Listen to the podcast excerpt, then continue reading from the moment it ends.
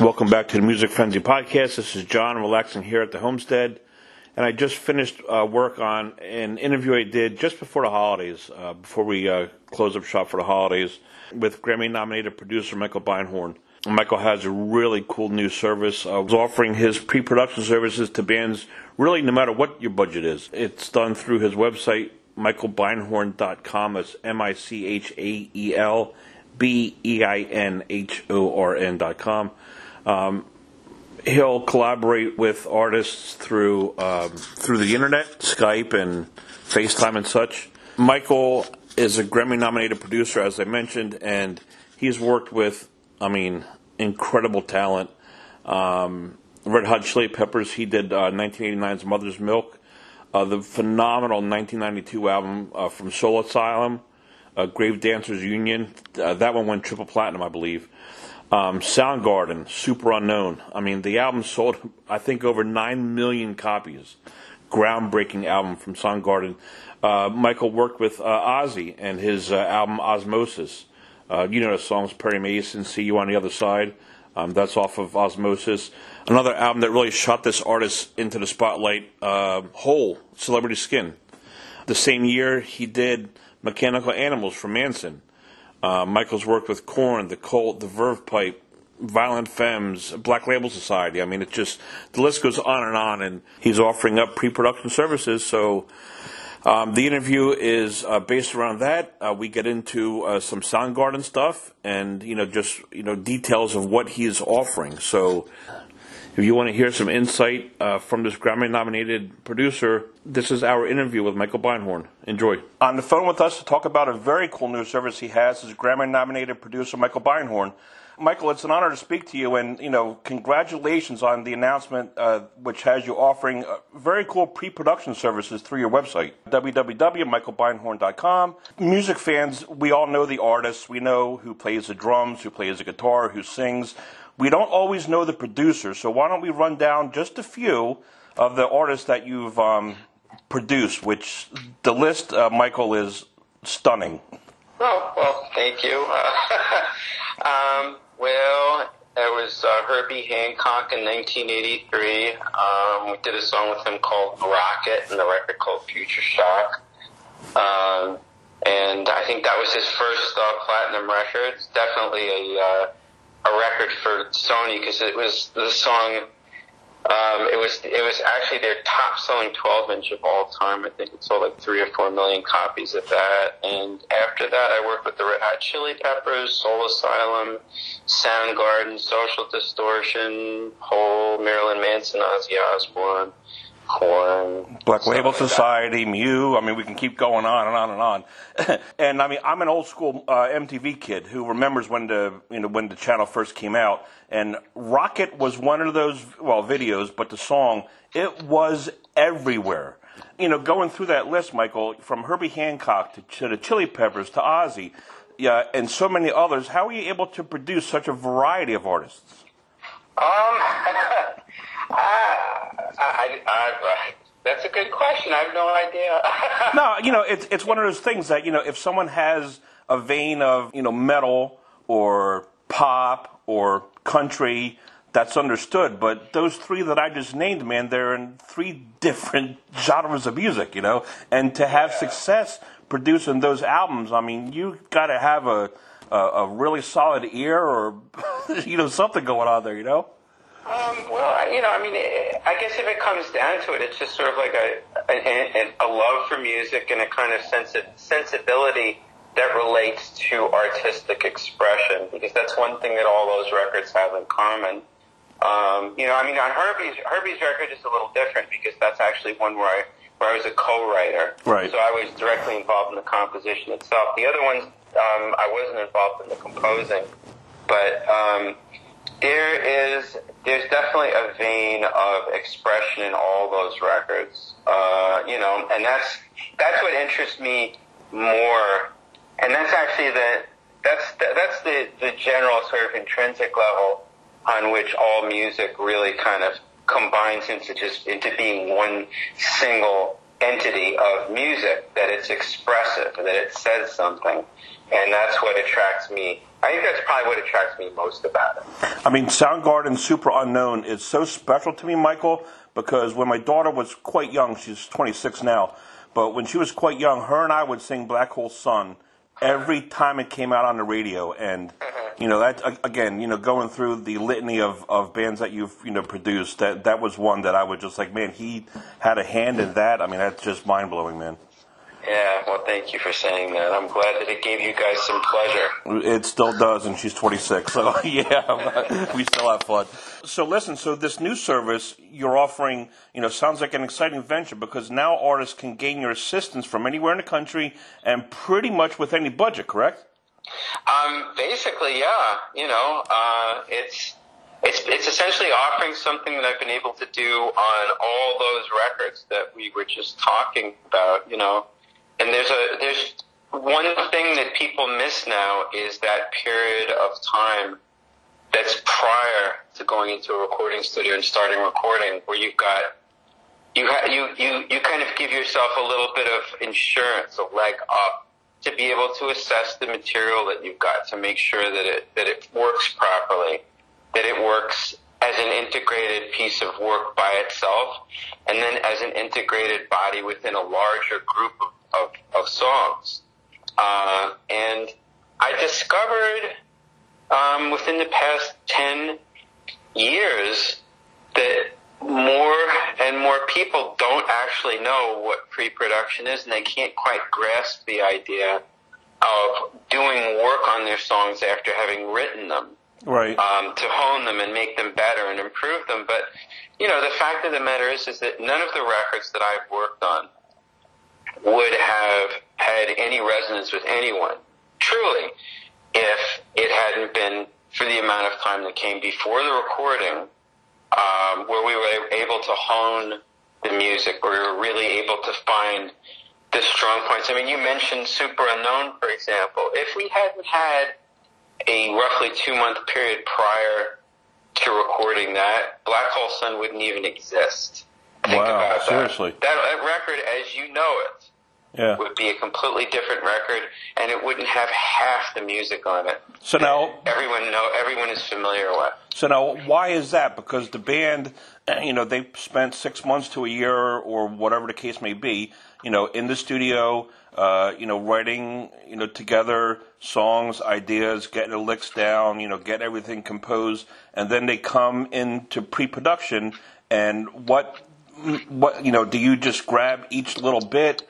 Uh, each piece of a song and fit them together, or is it just outlining, um, you know, tempo throughout throughout an album? I mean, you know, what specifics are involved there?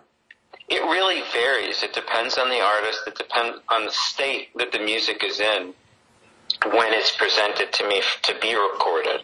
Like I'll get demos, which will comprise an entire record, and it's my job at that point to decide are we ready to go into the studio and actually make a record? Gotcha. You know, and in the case of in, in the case of that record in particular, it was interesting because they sent me a demo tape, and I think it had like eleven songs. And of the eleven songs, there were maybe three or four that I that I immediately went, okay, we can work with this. That's not enough to make a record, so sure. I had to go to them and say, we're not ready. We need more time to compose. And the next two months really consisted of going back and forth, you know, send, get, me receiving like tons of demos, you know, and at one point I realized that we were kind of veering off in the wrong, wrong direction because Chris was sending the majority of the work because he was the primary com- composer for the band. Okay. And I, I talked with him about that, and the result of that conversation was actually two of the most important songs on the record. Fell on Black Days and Black Hole Sun. Wow. Uh, which is, I mean, that doesn't always happen. I'm not going to take I, I'm not going to take complete responsibility for that and go like, well, I, you know, but it, it's it's wonderful because just by having a little bit of a, I guess, come to Jesus moment, you know, with an artist and kind of helping them get back on track. It, it, it helped focus Chris to the point where he was able to compose a piece of mu- two pieces of music that were that wonderful. That's interesting because uh, you know I'm thinking that you know, how do you get through to an artist who knows this music? You know, they got the idea and they started, you know, writing the uh, the lyrics and the melodies to it, and they've rehearsed it. They've run it through their head a million times. You know, how do you get through to them? But I guess, you know, having that uh, that outside point of view, you know, might steer them away from being locked into a certain uh, ideal. I guess. Well, the thing is, is that it's like it, it's there's two there's two there's two answers to uh, you know one is the fact that I have a lot of experience with this by now. If I say something to an artist, they're going to listen to me based on what exper- the experience that I have. Okay, sure. That's sort of inalienable. I don't try. I mean, you can use that as a producer to really manipulate people, and that's something I wouldn't do. You know, I would just I, I would just give that. I, I would just present that not even by saying it. I think it, you know, it precedes that, that precedes any conversation I might have with somebody.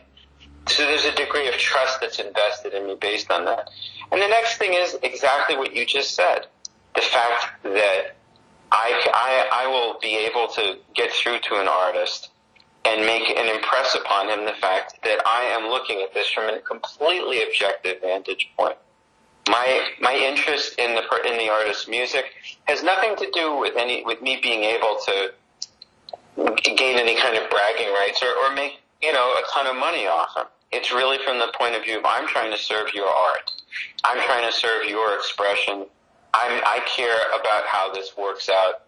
Obviously, I get something out of it, but you're going to have to live with this music for the rest of your life. I can see something that you can't. Maybe it would behoove you and benefit you immensely just to give just to give my point of view a bit of credence for a moment. Right. Now, how important do you think it is to have the songs appear on the album in such a way? Or is that not important in, in this day and age? You know, uh, nowadays a lot of the bands come out and they're looking for the single you know. But I remember albums, you know, which thankfully vinyl's coming back in a big way. But you know, when you could when you could pop on a CD or an album and just listen to the whole side or whatever it is, and get the feel for what that album is about, you know.